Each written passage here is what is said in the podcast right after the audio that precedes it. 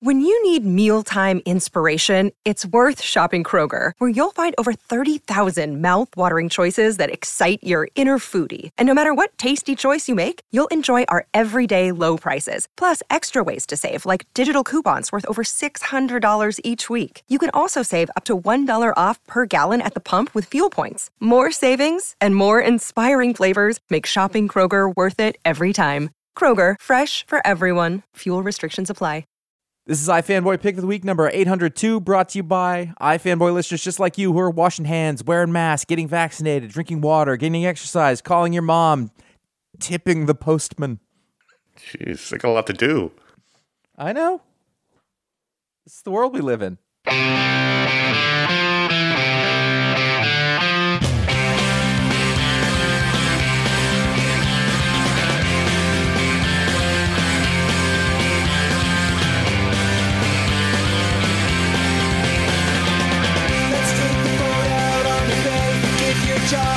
One day. I wish it didn't have to be so bad. It might be inappropriate. Hello, welcome to iFanboy Pick of the Week, episode 802. I am Josh Flanagan. This is my co host, Conor Kilpatrick. Hello. Hey, Josh. Hello. You know what you did. We are iFanboy, and every week we read our I stack of know. comics. I never know.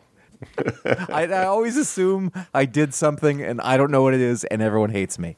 I get Every week we read our stack of comics. One of us picks the one that they like the best. We call that the pick of the week. We read that book. We talk about other books. We talk about the patron pick. We answer some listener mail. We have fun. We think that we have less comics than we did for the second week in a row, mm. and they kind of add up on you. But it's fine. It's fine because it's just fun. That's it's. We're here. Listen, we're here to have fun. Okay. Yeah. There's gonna be spoil. There's gonna be spoilers. Okay, and I don't want to hear anything about it. But fun Conor, you spoilers. get the pick. Yeah. I ended up having 26 books this week on top of the landmine that was when I was not on the show a couple weeks ago. So I had to go back and read a couple of books from last time too. So I still haven't cleared those out yet. So you know how that goes. So They're like, mine are there, too. "Oh, Dang. Mine are still there from the time that I took off in June.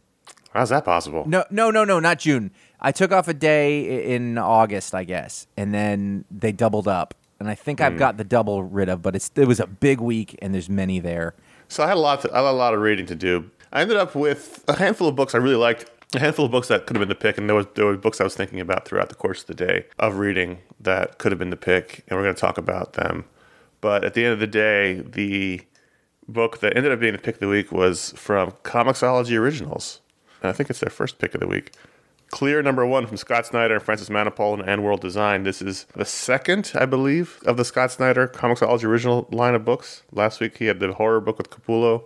Wasn't so much into that, but this is a. Um, I'll say this, Josh, very unexpected because Scott Snyder has been in a certain lane for a long time, and this was not in that lane, which I think was exciting. And it, where it was was an area that's very exciting to me. This is a sort of neo noir cyberpunk PI story. Yeah, I'm reading, waiting for the monsters, waiting for the right. you know the twist, and really there's so far none in terms of what Snyder's mostly been doing lately. And this is just a story in the future. A girl commits suicide in the beginning, and turns out it's the um, ex-wife of this PI who we meet while he's on a case.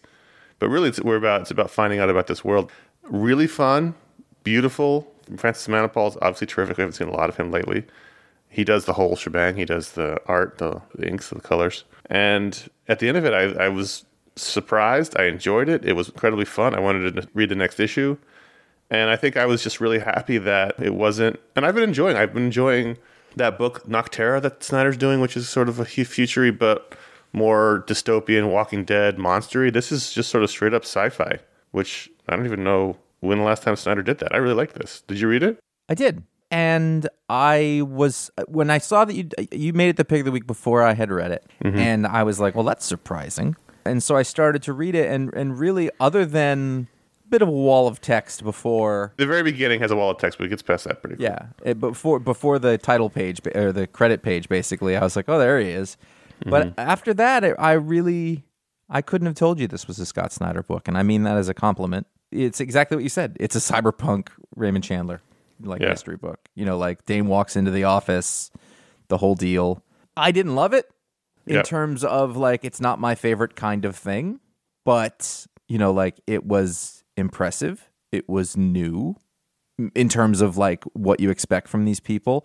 Even I, I don't think I've seen a lot of Manapul over the last couple of years, but you know, even that was seemed like a you know the coloring and the and mm-hmm. everything was was really impressive, and his action scenes were really interesting. You had these inserts, and you had like the the images were flipped around, and yeah, I enjoyed it. It, it was a little, you know, it's not it's not my favorite genre, but it is more my favorite genre than monster horror Yeah. for sure. And so it's it's just really intriguing in that way. This world is in the future. You can skin the world. Basically, you can buy a skin and see the world through that skin. A, a veil. Yeah, it's called a veil, but it's basically a skin. Meaning, Yeah.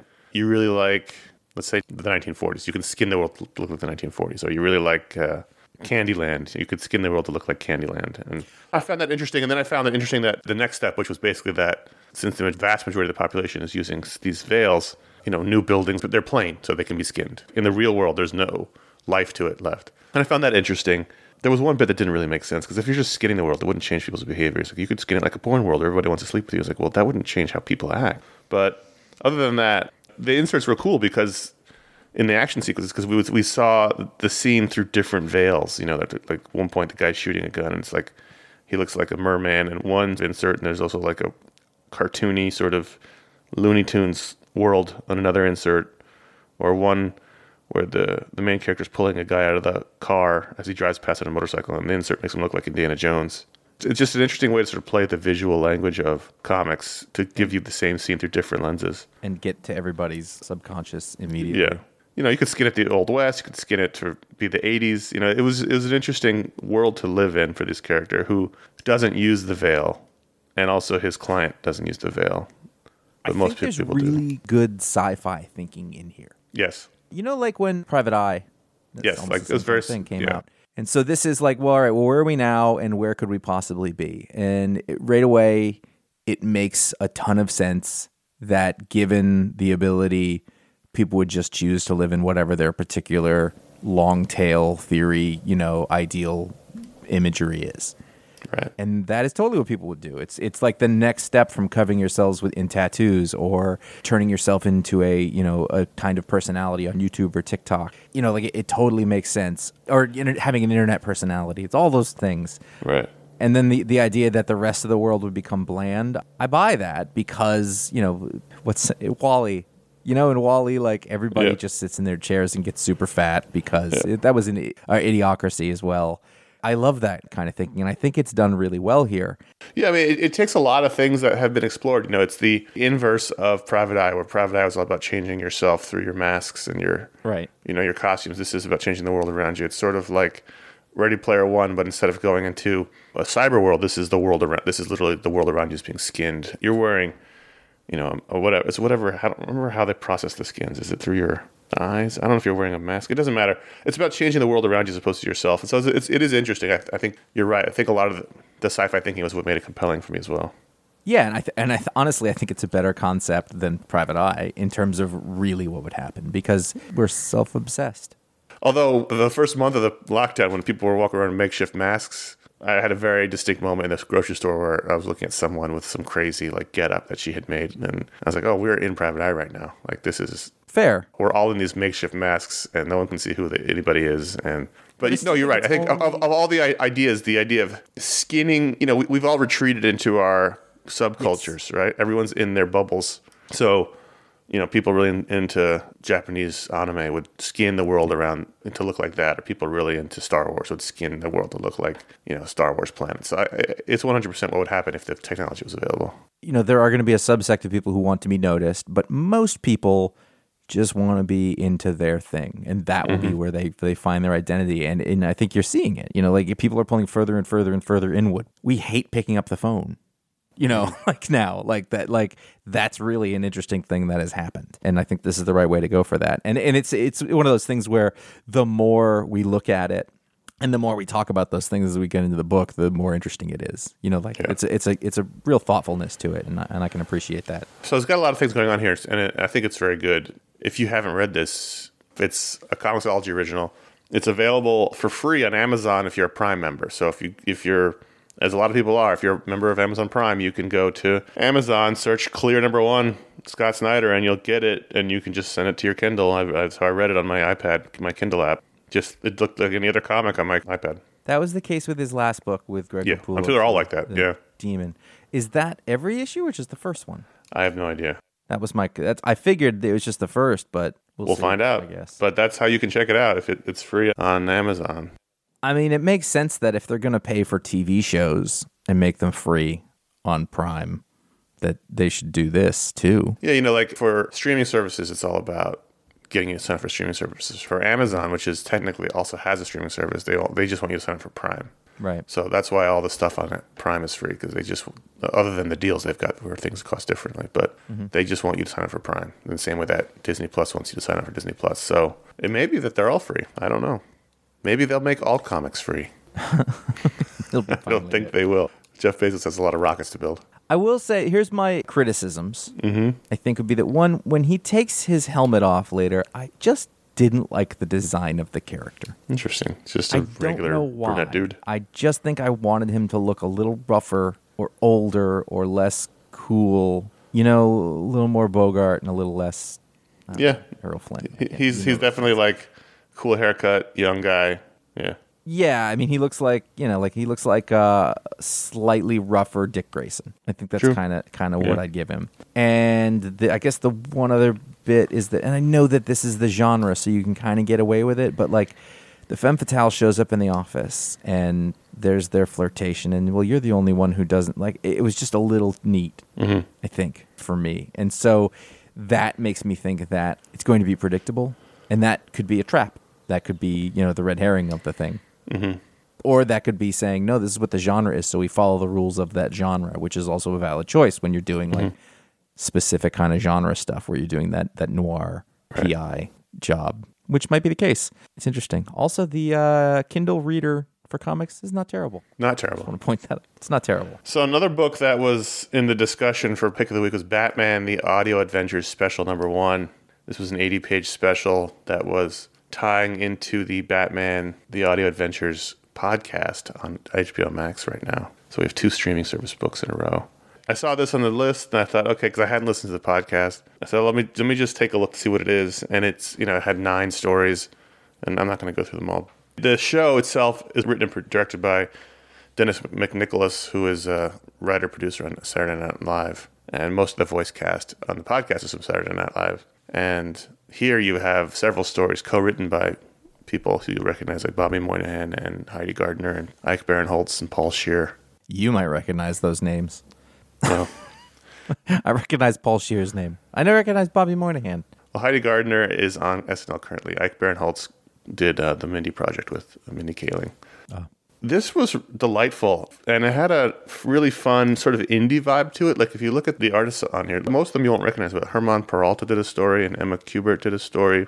yeah That was sort of the tone of the art, and it was just sort of very timeless Batman. I've read that the vibe of the podcast, and I listened to the first one after reading this, so it did its job. The job of this book is to get me to listen to the podcast, and that's what happened. that's crazy by the way What? that that's the way that it goes Yeah. it's not the other The vibe of the show is very much the animated series plus the 60s series me- melded together into one. So it's not a comedy, but it's sort of irreverent at times. It's not a straight up comedy at all. I thought for sure it was going to be based on the people involved, but it's not. And that's sort of the vibe of the book is a very timeless throwback stories of Batman. And the conceit of the whole thing is that so at some point into his career, Batman decides to officially become affiliated with the, with the Gotham City Police Department. So he's becoming like an officially deputized member. That's kind of the situation with it on the 60s show, anyway. Hmm. In the story, it's all about the introduction of the bat signal. So it's how the bat signal is affecting all these people. So there's like a Catwoman story, and a Penguin story, and a Riddler story, and a Two Face story. And so it's like what happens when they first see the bat signal in the sky. It was just really fun. Great Robin story from Paul Scheer and Dennis McNicholas. Dennis McNicholas either wrote or co-wrote every story, and then you had other people like Bobby Moynihan co-wrote the Penguin story. He's the voice of the Penguin on the show. Right Ike Barinholtz co-wrote the Two Face story. He's the voice of Two Face on the show. So you've got an SNL writer producer who's got a hundred thousand Batman stories in him and does pretty Yep. good at it. That's interesting. It's, it was fun. It was really like it, you know the costume designs were very Bronze Agey. You know, it's that Catwoman with the purple dress and the green cape, and it's the classic Robin costume, and felt very much like this fun throwback with sort of indie art on it. The art was terrific, really, really terrific. Yeah. And Dennis McNicholas clearly loves Batman, loves the history of Batman, and can write comics because it wasn't overwritten. It was fun. It, some of them were funny. They moved pretty well. There was action. Are they all connected? Well, they're they're connected in the way that it's all about sort of the same night in Gotham where they all see the signal, Right. but it's not like the stories. It's a bunch of short stories. There might be one that are, and there's a connective tissue of Jack Ryder hosting a Gotham City special report that happens in, in between the stories. Deep cut. They aren't really connected, and I re- I only listened to the first episode of the show, and it's just the idea that the characters are in the same is the is the only connection. Yeah, I, it was just a lot of fun. A lot of fun. I loved the Robin story from Paul Scheer and Dennis McNicholas, and I loved the King Scimitar story from Dennis McNicholas, drawn by German Peralta. That was terrific. I was flipping through it and I saw the panel. I didn't know who that was, but I saw the panel. I was like, "That's a big sword." Gets King the Scimitar. It's yeah, no. As soon as you said it, I was like, "That's what I was looking at." I mean, that's just perfect. Uh, that's iconography meeting meeting design. Yeah, he's voiced by Fred Armisen on that podcast. You telling me Fred Armisen's doing a side project? Fred Armisen's doing a side project. Jason Sudeikis is a voice. Seth Meyers is a voice. Kenan Thompson. Like it's all SNL people doing the voice, all except for Rosario Dawson, who's doing Catwoman, and Jeffrey Wright, is Batman. That podcast I enjoyed. I only listened to one, but I liked the comic a hell of a lot. It was a lot of fun. What's the format of the podcast? Is it like Well, the first episode also was a bunch of short stories that were connected, but I don't know how it is going forward. It was a half an hour. I think it was introducing you to the world. I don't know for sure. I need to listen to another one to see if how it's long the was same the format. the episode? About 30 minutes. Okay. It's an audio So how does that work? Do they sell ads on it, or No, again, it's just to get you to sign up for HBO Max. is it a podcast then? Oh, good question. It's an audio play, really. Yeah. Let's talk about Strange Adventures number 12, the final issue of the Tom King, Mitch Gerads, and Doc Shaner miniseries with Clayton Cowles on letters. So, Josh, when we read Mr. Miracle, Uh huh. we went into the final issue with the same sort of, not confusion, but like, is this going to all make sense in the end? And for me, it did. I read issue 12 of Mr. Miracle, and it just sort of all locked into place. Right. and I right, got right. it. It made total sense. Everything that happened made sense. All the stuff that was confusing made sense. It did its job. I'm not sure I understand. That was my main review, and and before you even got to any of that, what I was going to say was, Conor, I don't understand, and I need some help. well, I'm no help because I was halfway through. I was like, I don't think this is going to be the same. I don't. I don't understand what's going on here. Which isn't to say I'm disappointed with your answer because it's also validating. I was like, all right, because a lot of times I'll be like, I don't know what happened. You'd be like, right there on that page, that thing happened. Yeah. I go, oh, I didn't see that. I felt as if at the beginning that I had missed an issue. Mm-hmm. I said, wait a minute, where did we? I didn't miss an issue. I'm aware of it. Right. I think it's probably there. I think this is going to require a reread, Yeah. like all the way through. I'm almost positive because it's been a long time. And so I find it difficult to tell you if I thought it ended well because I'm not really sure how it ended. Yeah, Mr. Miracle had that moment where I think it was Oberon revealed, like, you're basically a comic character. This is all true. You know, and that was where everything clicked into place, with all the conflicting elements of the story. Here, I'm not quite sure what the ultimate point of the story was. Do you know what I mean? Like, I'm not sure what I, am supposed to feel about any of these characters at the end of this. I think it comes down to Alanna is I don't know what I'm supposed to be thinking about her. Right. I don't understand her or her motivation. The time jumping back and forth, which is helped greatly by the two artists who mm-hmm. really do not look the same, but it's seamless enough that I kind of have to think about it when I'm reading it. I mean, I'm like, wait, where are we now? Okay, right, the visual, but I don't notice when the art changes. Basically, is what I'm saying. But yeah, I don't, I don't. I think it's Alanna. I think I don't understand Alanna, and therefore it's not making complete sense to me. I mean, at the end of the last issue, she kills Adam Strange. And in this one, he's dead. You know, this is out of continuity. It's Black Label. Sure. She looks like she hooks up with Mr. Terrific and he's going to raise the daughter. That's what it seems like. Did they hook up, or was it just they're having? No, I mean, like hooks up with him, Right. phys- like not physically, but you know, like Right. Okay. he takes her back to get the daughter from the Pykkts, and they get the daughter, and it looks like she's going back to Rann to become the sort of the new Adam Strange, and he's going to raise the daughter, which is strange because the whole thing was, I want my daughter back, and now she's leaving the daughter with someone else on Earth. So at the end of the day, she's in the same position. I need to read it again.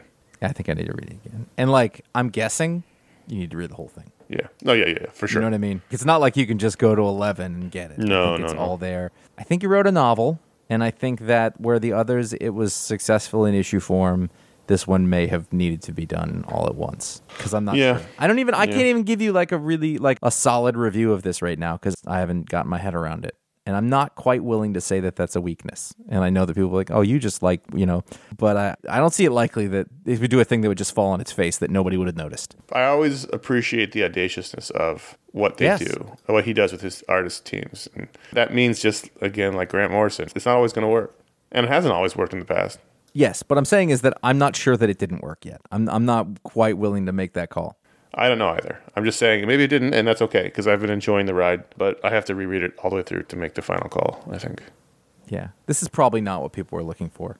I'm sorry. But you know, at the at the same time, what I will say, I understand how you feel. I didn't get what I was looking for either. I failed you, all of you. What did you think of Dead Box number two from Ru- Mark Russell? From uh, who's the publisher of this? This is Vault. Vault. Vault. Vault. I barely remembered reading one. Benjamin Tiesma. I remember that it was confusing, Mm-hmm. and I wasn't sure what it was. Vault number two, or not Vault number two, Dead Box number two. It seems to be an, like an anthology series about a. I'm not entirely sure how the Dead Box, which is like a red box machine that does something. That conceit involved. doesn't do anything for the story, I don't think. It didn't in this issue. However, in fact, I because I'd kind of forgotten about it. I I they mentioned it. It's on page eight or whatever. Like somebody goes to the dead box to get a movie, and then I guess the story goes from there. So in the first way, issue, though- in the first issue, we were in this town with these characters, and at some point, in the at some point, one of the characters rented like that weird sci-fi movie. And we went into the Hmm. movie for a little while, and we were like, okay, in this movie, we're still with the characters. It's still the girl. Are these the same characters? Same characters. It's the girl at the store and the couple who's the guy might may or may not be gay. They're all the same characters. And then at some point, the couple she breaks up with the guy because everyone thinks he's gay because he bought pink pants, and so she rents a romantic comedy, which on the cover features two people filleting a banana. And they go into that movie for a while. I don't think the movie bit adds anything to the story. It doesn't do anything for the story. Okay, so For putting me. that aside, I I agree with you on that. I think it's sort of like a creature of the week thriller horror, whatever. That's the connective tissue. That doesn't really matter. The two stories in here and the way they were written, I found incredibly enjoyable. No, I love the town stuff. I love the town Yes. stuff. I think it's been terrific. And I get the whole, you know, in the movie itself, it's about training these monkeys and it's about make, you know, it's about societal brainwashing, Mm-hmm. but how you're trained by society to deal with certain things. I get that. That's the allegory. I just don't think it adds anything to the to the story. I think that if you take that that monkey stuff, it's still a great story, but the small town, and it's still interesting, and all the Mark Russell social commentary is still there. and It's just as powerful without the monkey stuff. That's all I'm saying. A couple of things that I noticed reading this. A, I really did enjoy this. Just sort of the two main stories with the mm-hmm. people and how you know worked and and the, the thoughtfulness of the things. And I think that what keeps getting me about Mark Russell is that he has a style, but he's not saying the same thing over and over. He's really like somewhat broad about the ills of society and mm-hmm. Interpersonal relationships and how we do things. And a lot of this is about it's a basically the story is about conformity. And it is, you know, how we are bred and raised to conform to something, you know, and what that means and how it gives us happiness or unhappiness. And it's just in the space of an issue, it's pretty broad ranging. And he touches on all of these different things. Like he's just got a real eye. You know, th- this felt most like a Flintstones issue Yes, you know, if we go way back. And the other thing that kind of amazed me is that he works with a bunch of different artists. He's not just with one person, but he seems to keep being able to work with people who do his scripts really well with the sort of the facial discomfort and like the exaggerated excitement and anger Mm-hmm. Yeah. and like people with confused looks on their faces like there's a spiritual connection in this art to that of Steve Pugh or to whichever and I find that really interesting. Yeah. No, the art was really good from Benjamin Tiesma. Yeah, but but either way, like like he he managed to get he manages to get artists who do those things really well for his scripts, and it seems to happen over and over again. And I think that's kind of amazing. Yeah. that he keeps finding people, or people find them for him, or whoever it is, you know, who can do that sort of small, personal, almost silly drama, like from the. You know that that stuff was in Red Sonja and Lone Ranger, and the stuff was in Wonder Twins, and mm-hmm. that sort of silliness. And I think at some point I would get sick of the things that he has to say. But these just endless short stories about they're really morality tales in a way. Yes. you know, over and over in, in one way, and just sort of like looking at society from a slightly skewed perspective, it's still interesting. It's still, you know, it's funny, but that's not even the main draw. It's just that look at it this way. You know, I just find it so impressive. Yeah. God, the part in the middle with the medicine was tough. It's, ugh, Yeah. it's tough. Yes, it was. Yeah. So he's, and he's got that in there too, and it all tends to work together. Mm-hmm. But it's very funny that he got. So basically, there's a guy. I'll just tell you. Then we're gonna move along. Yeah. They're at a flea market, and he sees some pants, and he goes, "Oh man, I had these pants when I was in high school. They're great. How much are they? Three dollars. Great. I'm gonna go put them on." And then he comes back, and they're purple. And the lady who sold him is like, "You know, those are women's pants." And he's like, "So they fit. So what's the?" And then everybody's staring at him, and his life falls apart, and his wife Yep. can't handle it because he put some ladies' pants on, and he was okay with it. Yeah. I imagine if you are a person in their 20s, you know, you're like, these people are backwards idiots. But if you're people who are maybe a little bit older and have sort of lived in both worlds, like, mm-hmm. I feel like Conor and I have lived in like, Yeah. like we came from this earlier world where like people didn't stray from doing those things. And when we were kids, No, that would not have been really- okay when we were kids.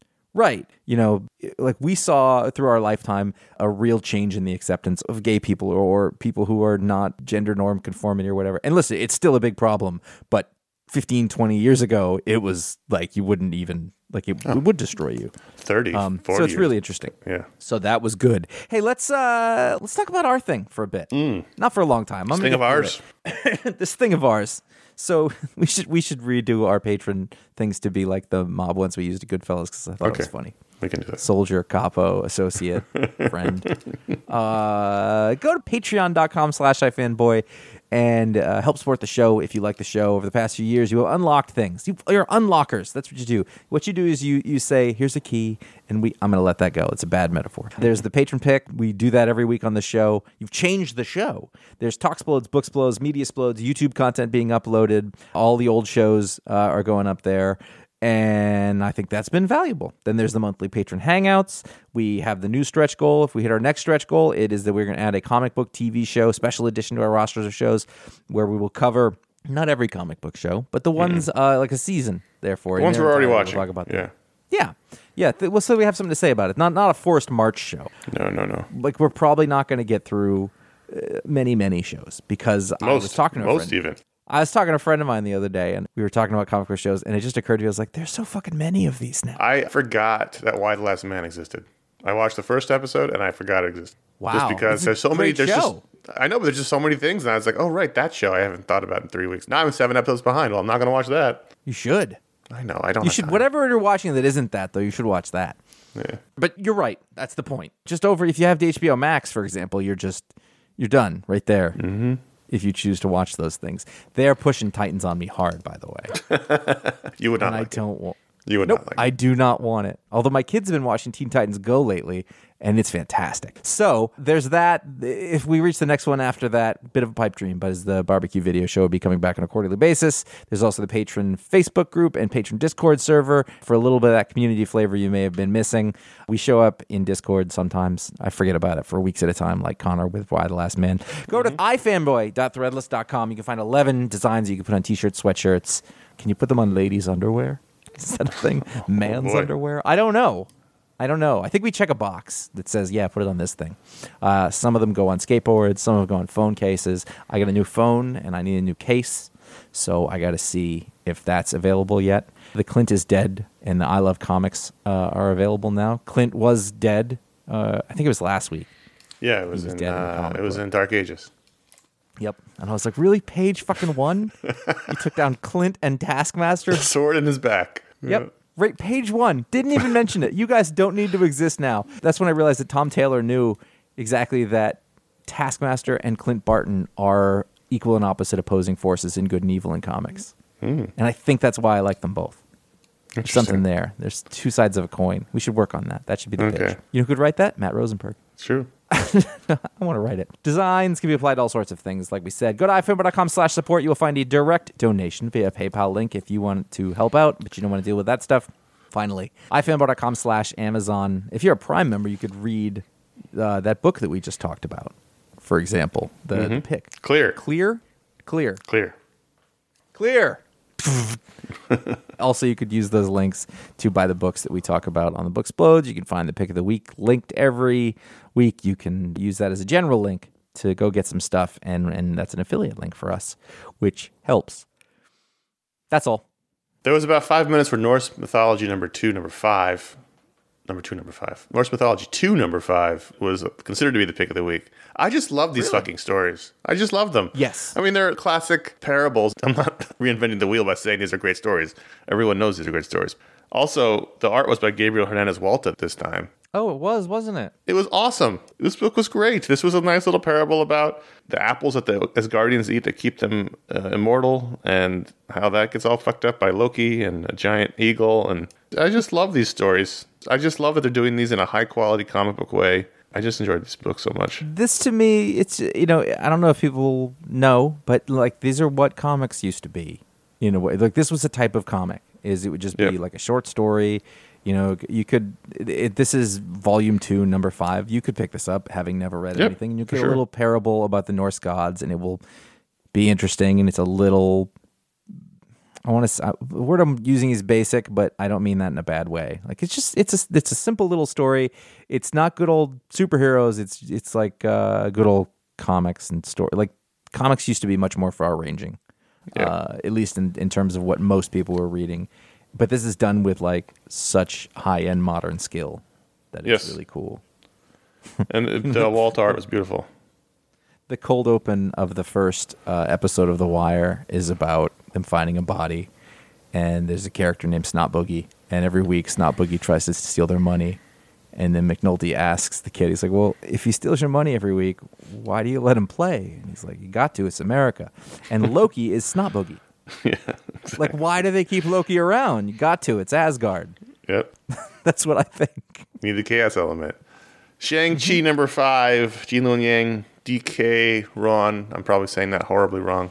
This has been the continuation of the Shang-Chi versus the Marvel Universe story that we've been doing every issue. It's been a story with another character. This is Iron Man. I thought this thing did everything right in what the Kung- Shang-Chi master of Kung Fu should have been doing. Right. and it was have some kung fu shit and and like the art was exactly what it needed to be it had elements of manga and the motion lines and sort of the shapes and you know he starts to get kind of the crazy dragon ball z hair in this and also there are some nods where well you you wonder to yourself well what business does a master of kung fu have fighting with Iron Man and Thor or whoever, you know? And in this, they gave it some shrift. Like, you know, there's little bits where you have Iron Man just going, man, I forgot how fast he was. And he has, you know, adamantium plated three section staff. And like, it just felt like a kung fu book that Yes. existed within the Marvel universe, and there were just some beautiful and great sequences.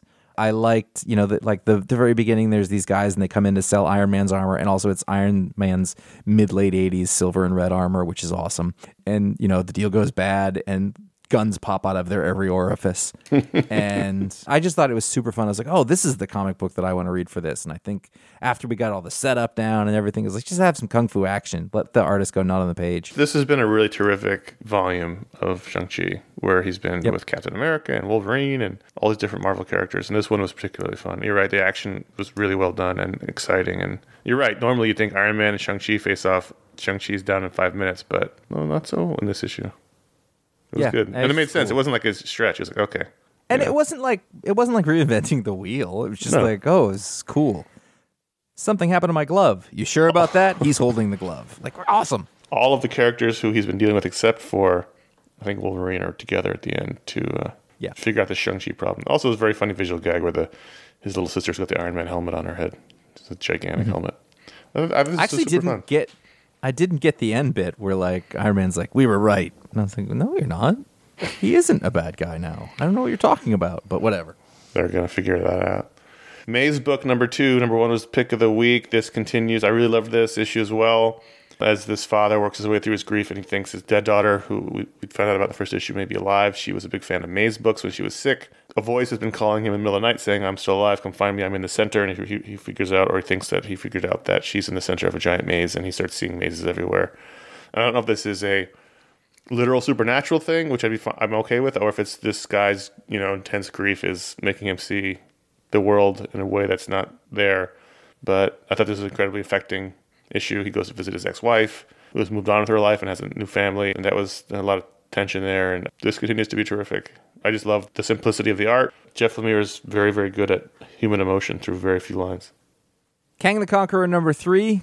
We are in a Kang era, which is what Kang would want, by the way. Yes. Obvious thing. I mean, we've done this, we talked this to death, but this issue is Kangtastic. Had a lot of Kang.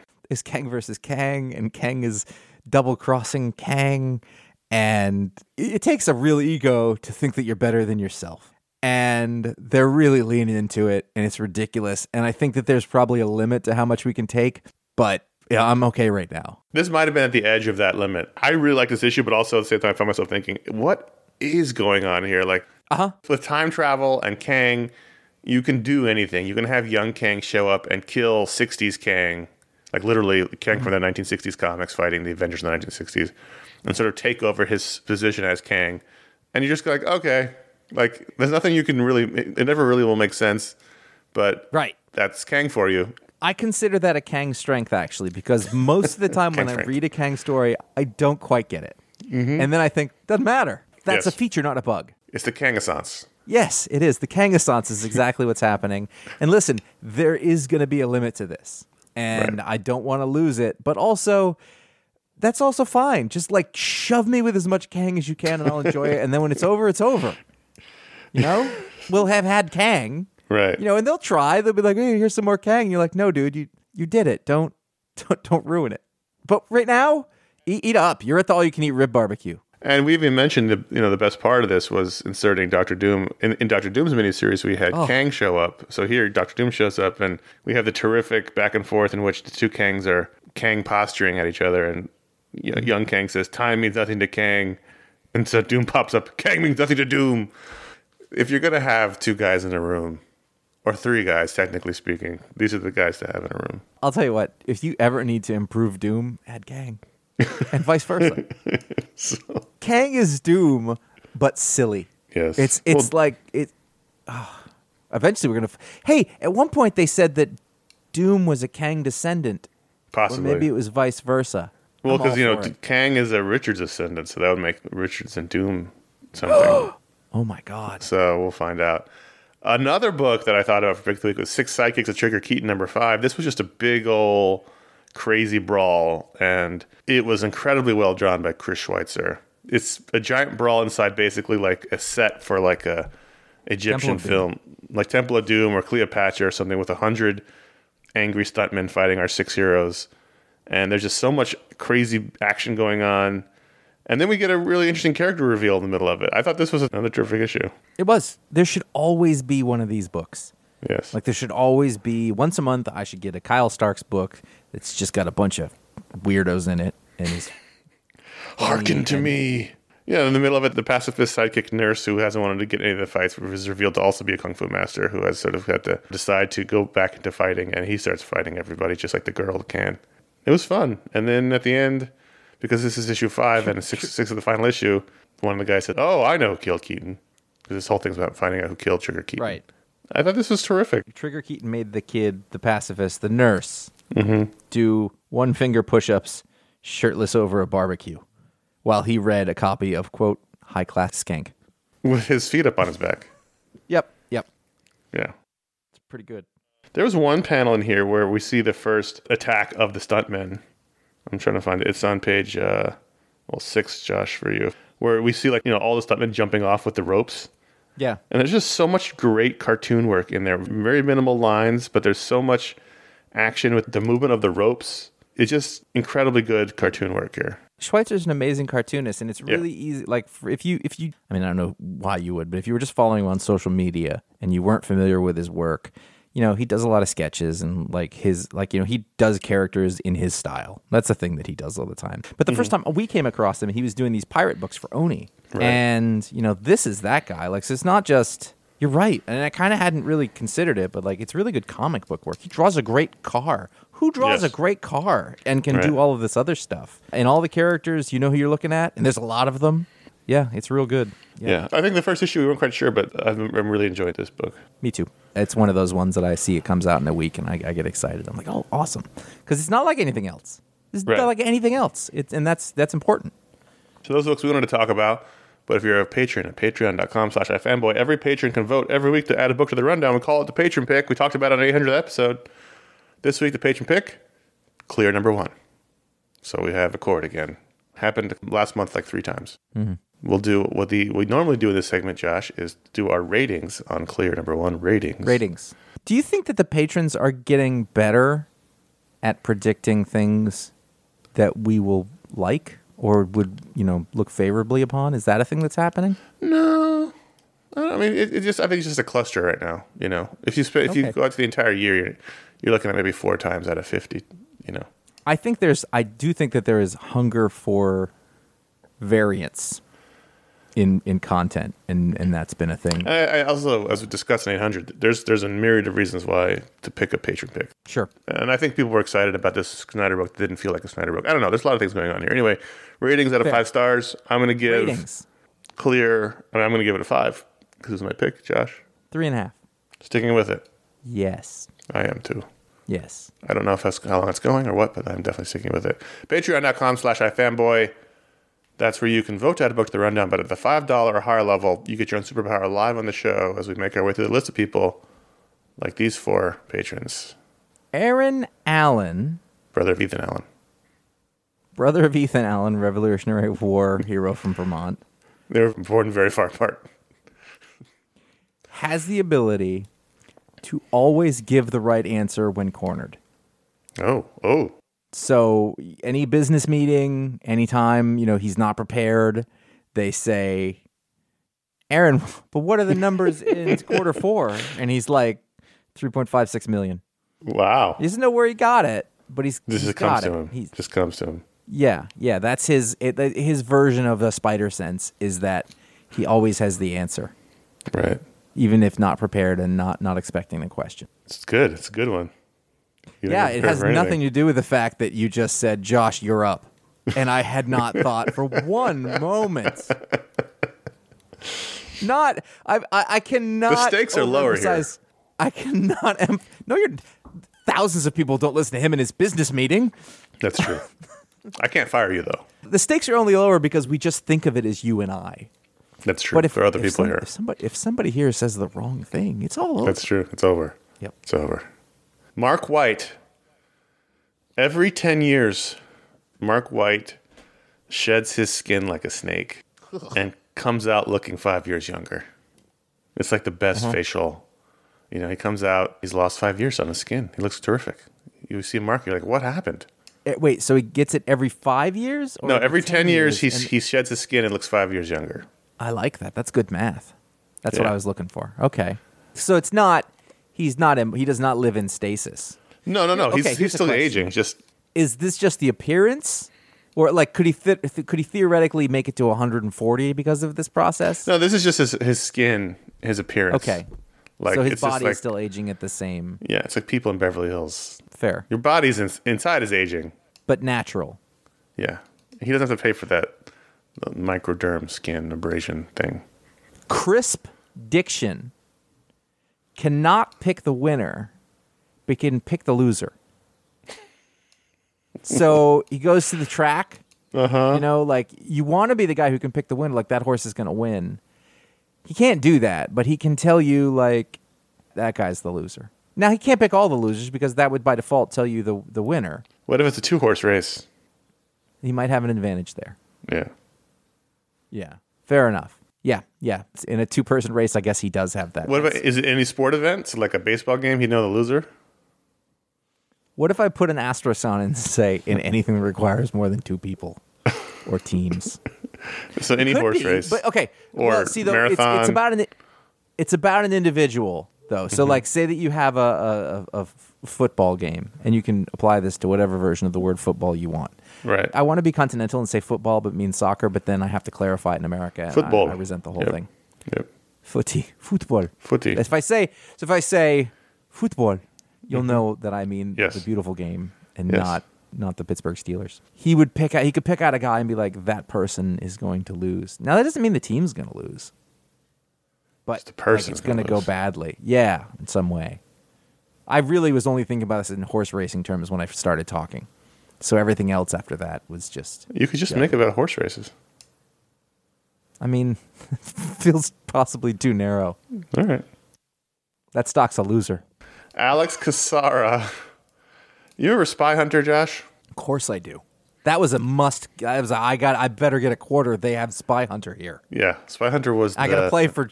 I, I can play for one and a half minutes before I die. You played longer than you played pole position, but not that much Uh-huh. longer. No, that's the thing that people don't understand about how video games used to be. they were very short and very expensive. I could have bought a real car for the amount of quarters I spent on Sure. pole position for the the accumulated total of maybe one hour of gameplay. I was Over into the course of my Ivan childhood. Stewart's off road, where there were three wheels and you would go Uh. around the course. I love that game. I just know that the th- movie theater by my house had pole position and Spy Hunter, and it had Gauntlet, and um, I think at one point Teenage Mutant Ninja Turtles was added. But the point is, I spent so much money on pole position Spy Hunter as a kid at the movie theater. I could have bought a house. Anyway, Alex Cassara is a human Spy Hunter car. He can shoot smoke bombs and oil slicks and Oh. surface to air missiles out of him. So if you're if he's being chased, he can he can emit an oil slick. so he's not- his pursuers. It doesn't, it doesn't take the form of a car. No, it just comes out of him. Where and how, you. I don't really want to get into. In modern action films, Not don't enough oil slick slicks. very much anymore. No. Well, we realize the environmental harm that would come from oil slicks. when you say oil slick now, do you, I, do you picture? I picture a man in basic cowboy uniform, but like the like the '80s version, so like a denim and a hat, and just mm-hmm. like Alan Jackson, just slipping Right. his arms up in the air. As soon as you say oil slick, I go, "Ooh." Smoke screen, all of it. So don't chase Alex And- uh, Cassara. and if he gets in trouble, does a truck come along and he runs up into it? yes. Oh, patreon.com slash ifanboy. At the $5 or higher level, you can superpower live on the show like Aaron, Mark, Crisp, Diction, and Alex. Let's do an email. We got a little bit of time. Matt P. from Miami, Florida. For a very, very long time, comic books were clearly better than comic book movies. Their technology didn't support our suspension of disbelief. There were few enough that almost all of them were origin stories, and therefore studios were rarely willing to invest in the scope and scale needed to bring the page to life. Is there a case to be made now that comic book movies are better than comic books, especially if you exclude comic books outside the DC Marvel superhero genres. My emotional reaction to the climax of Endgame was certainly more intense than reading the climax of any modern superhero event. The writing for the best of them, like Ragnarok, is at least on par with the mainstream superhero books. The world building of Black Panther was better than most contemporary books, with the ironic exception of some of the most recent runs of Black Panther itself. Is it too sacrilegious to even debate? No, it's not sacrilegious. No, No. not to debate. I just think no. I was thinking as you went through this, and I think that this is important. They're two different things, Mm-hmm. and one of them is easier than the other to ingest, and one of them is easier than the other to produce. So a movie is easier to ingest. It is a gigantic number of people and resources and investment pointed at you to uh, deliver an emotional result and move product. And what these movies did was they took the things that work best about serial superhero comics and for once were able, it will be successful at combining that with what works great about movies and they have been greatly successful because of it. Yep, change the whole industry. And that will end by the way. I think about that sometimes. It's, it was the other day when I was like, "There's so many superhero shows," and I'm like, "This is going to be over someday," just like westerns. It's a modern western. That's all it is. I was I was watching a show recently, and I was I was watching Stargirl, and Joel McHale plays Starman in flashbacks, wearing the full on Which one? Starman costume. like Ted? the not the. Oh. He doesn't wear the red suit with the yellow. It's the Oh. the red, white, and blue suit from like the 40s. So no Finn. No, and I think to myself, does he feel ridiculous? And I thought, well, he's just he's just wearing a western costume. Like that's all it is. Yeah, it's really interesting. So it's a good question because, like, well, then what is it that makes you feel? What does it make you feel something about comics? And I, I think that I think comics are more of a long term, slow burn situation. You, it's a habit. It's a part of your life. You go back in. You're reading these stories for years. So, like, Is a premiere network drama better than a soap opera? Yes. Are there people out there who are much more attached to? I mean, and these are old things. I don't know if there even are soap operas like that anymore. Yeah, there are. There's a couple. They're not all, not as many as there used to be. like Days of Our Lives because they watch it every day and they're invested in the thing and have been for a long time. It's a different. They're both using superheroes and they're both using similar stories and characters, but it's a different delivery device and ultimately a different product. If that, that's how I tend. They to all have pluses and minuses. You know, like I agree with him that I tend to get much more emotional watching a movie, even a superhero movie, than reading a comic because those are real people, and my Well, we were just talking about that. lizard brain connects to that more than a drawing of a person. You Right. know, we were talking about food on the 800th episode. You know, when when there's a real actor who's very good at their job, you know, Mm-hmm. emoting on screen, more than likely will elicit an emotional reaction from you, as opposed to a drawing of a face. Right. And it, to be fair, it's easier for them to do it. And to be fair, at this point, like now, I tend to appreciate looking at a well drawn, produced comic book page more than I am most shots in movies. Because I, I mean, not most of the time. I mean, there's times that it works both ways. But like a movie is more likely to make you swell up with an emotion than a comic book.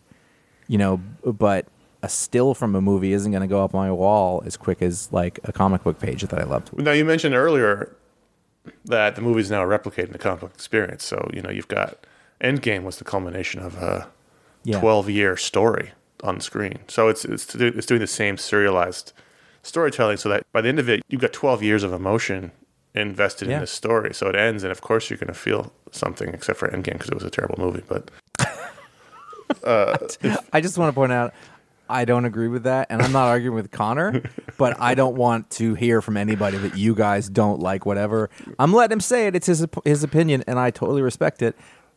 That's all. Infinity War was terrific and Game was bad.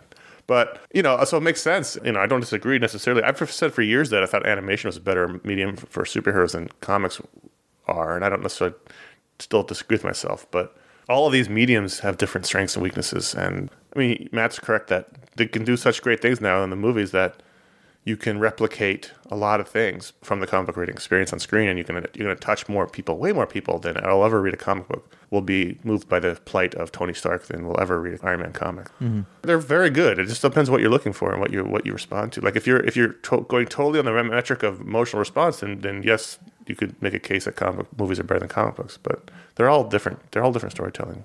I think it's interesting because, and I don't know how I don't know how normal people are with this, but like, I don't get lost in a comic book anymore most of the time because I read it like trying to look for what makes great comic books, which isn't the same thing as looking for great stories or a great experience or something. And I do that with movies sometimes, but it is easier for me to get lost in a movie, and I consider that a plus. Like, wow, I wasn't thinking about anything.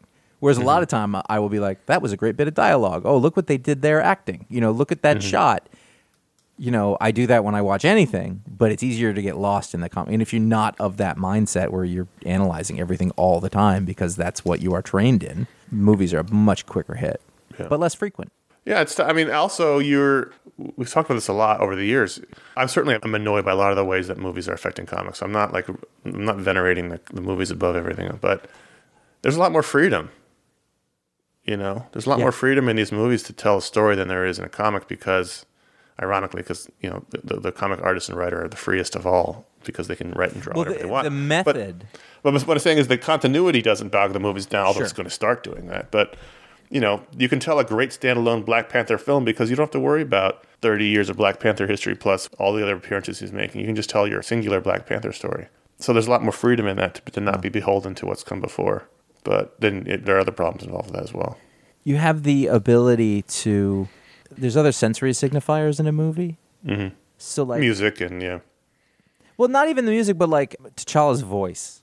right. like that doesn't exist in comic books. Right. But if you're watching a movie and there's a sweeping shot over the plains of Wakanda and you hear the actor's voice talk, you cannot do that in a comic book. It is not possible. And that's so just sound as an aspect of the experience does not exist in comic books. Mm-hmm. And so they've got something on you there. It's not even the motion. It's you know like there's just that one other element. You know like you know you only have visual and reading basically in, in the comic book. You've got a bunch of other things. We're sensory beings, and that, Yeah. that's that's gonna. They're working with different I, We tools. could go on this forever. Yeah. Yep. I, listen, it's obviously not too sacrilegious to debate. It's an interesting conversation. I don't think if you're someone who thinks the movies are better than the comics, that's to- I think it's totally fine. they're they're good. Clearly, a lot of people, A lot more people watch. You're the majority. Yeah, you are. I mean, they're they're very good. All these things, for the most part, are being done at very high levels of quality. There's a reason why they make billions of dollars, and I don't think there's anything wrong with with enjoying them more. they have an enormous incentive to do it really well and a track record to let them invest in it. You know, uh, the, the benefit I think the one benefit that comic books have is the ability to experiment with their storytelling and how they're going to do things, and you get much more variety in comic books in their storytelling than you would in movies, just because of mm-hmm. the investment. Enjoy it while it lasts. Mm-hmm. it's all gonna be pirates next time. R. Contact at ifanboy.com. That's you can write in like Matt P from Miami, Florida, or if you want to write in for our Mediasplode show, please put Mediasplode in the subject line so we know what show the email's meant for. Thank you for writing in. Here's some things that are happening. Speaking of Mediasplode, right behind this show on the feed is our latest episode of Mediasplode. That's where me and Josh and Ron, our original co-hosts, talk about some non-comics media that we've been enjoying. And this past one, we did a deep dive on the Many Saints of Newark, and also Ted Lasso season two, and also we did a, a long bit on Martin Scorsese and Goodfellas in the email segment. It was a fun show, interesting discussion about those the movie and the TV series and Scorsese and other things. It was a good episode, if I can say so myself. So check that out in the feed behind this right. one. And then coming up this week, if all goes to plan, as you never know, it will be our special edition uh, coverage on What If. The Animated Brain Trust is going to reconvene for, to cover the first season of What If, just like we did for Invincible. This is sort of a preview of the kind of show you'd get for if we hit the next stretch goal, uh, covering a season of the comic book show. So you can check that out coming this week. And then later this month, we have a patron hangout on October 30th, where me and Ron and Josh will talk about comic book nonsense, or even just all kinds of nonsense for an hour. Chat room Q and A. That's where we talk about the news. Sometimes we spend a lot of time talking about Substack when that news hit on the patron hangout.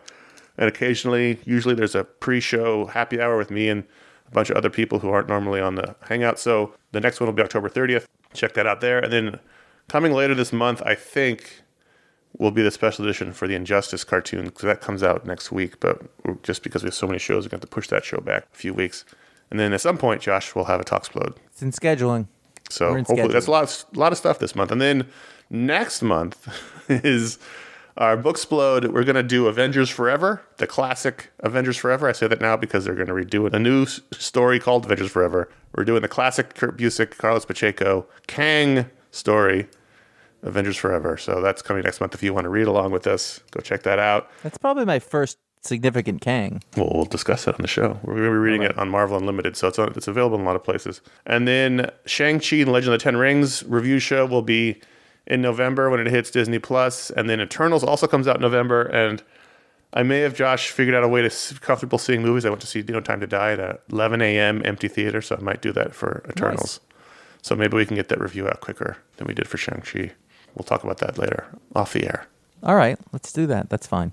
Head over to ifanboy.com to find all of our shows and a vast history of comic book writing from our talented writers. You can go to facebook.com slash ifanboy or at ifanboy on Twitter or at ifanboy comics on Instagram. Did you follow all that? You can find out what the pick of the week is before the show comes out. You can follow us individually. CS Kilpatrick on Instagram, J. Flanagan on Instagram.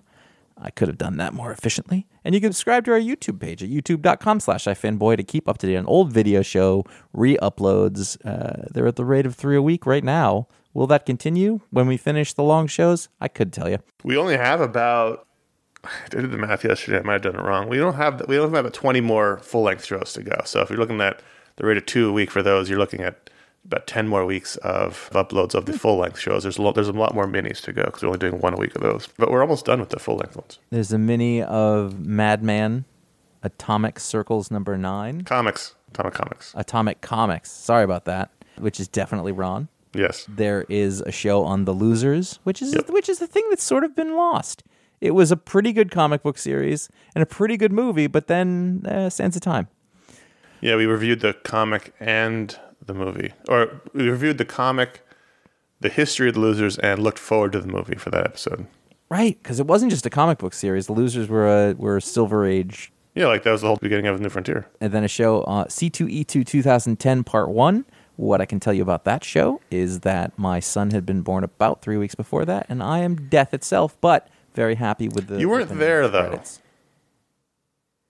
oh what yes i was I don't think you were on the show right. because you had a son who had just been born. i was totally there You might have just edited it. okay I don't know. You were. I mean, you were involved somehow. I don't remember. Honestly, I don't know. Doesn't matter. I'm just making things up at this point. Oh, it's my turn. Uh, if you like the show, please write a review or leave a star rating on Apple Podcasts, wherever you get your podcasts. Any show you listen to, it's a huge help for the all knowing, all seeing algorithm that runs everything. So if you like a show, it helps them to review it or star rate it. Oh, great algorithm. it's that is that is how we appease the algorithm. Don't make it angry. And better yet, tell your friends. Word of mouth is the best way to help the show. Uh, we do appreciate that. And that is it for this week's show. As we enter the final bit of the year, the last quarter, the last season, it's getting chilly here in Los Angeles, mm. which means there's not a lot of shows left. But we'll be here for all of them until the holidays. Until then, my name is Conor. I'm Josh. I need a nap. Clearly. Just telling you, in case you were like, "What's up with Josh?" Josh needs a nap. That's what's going on here. So bad.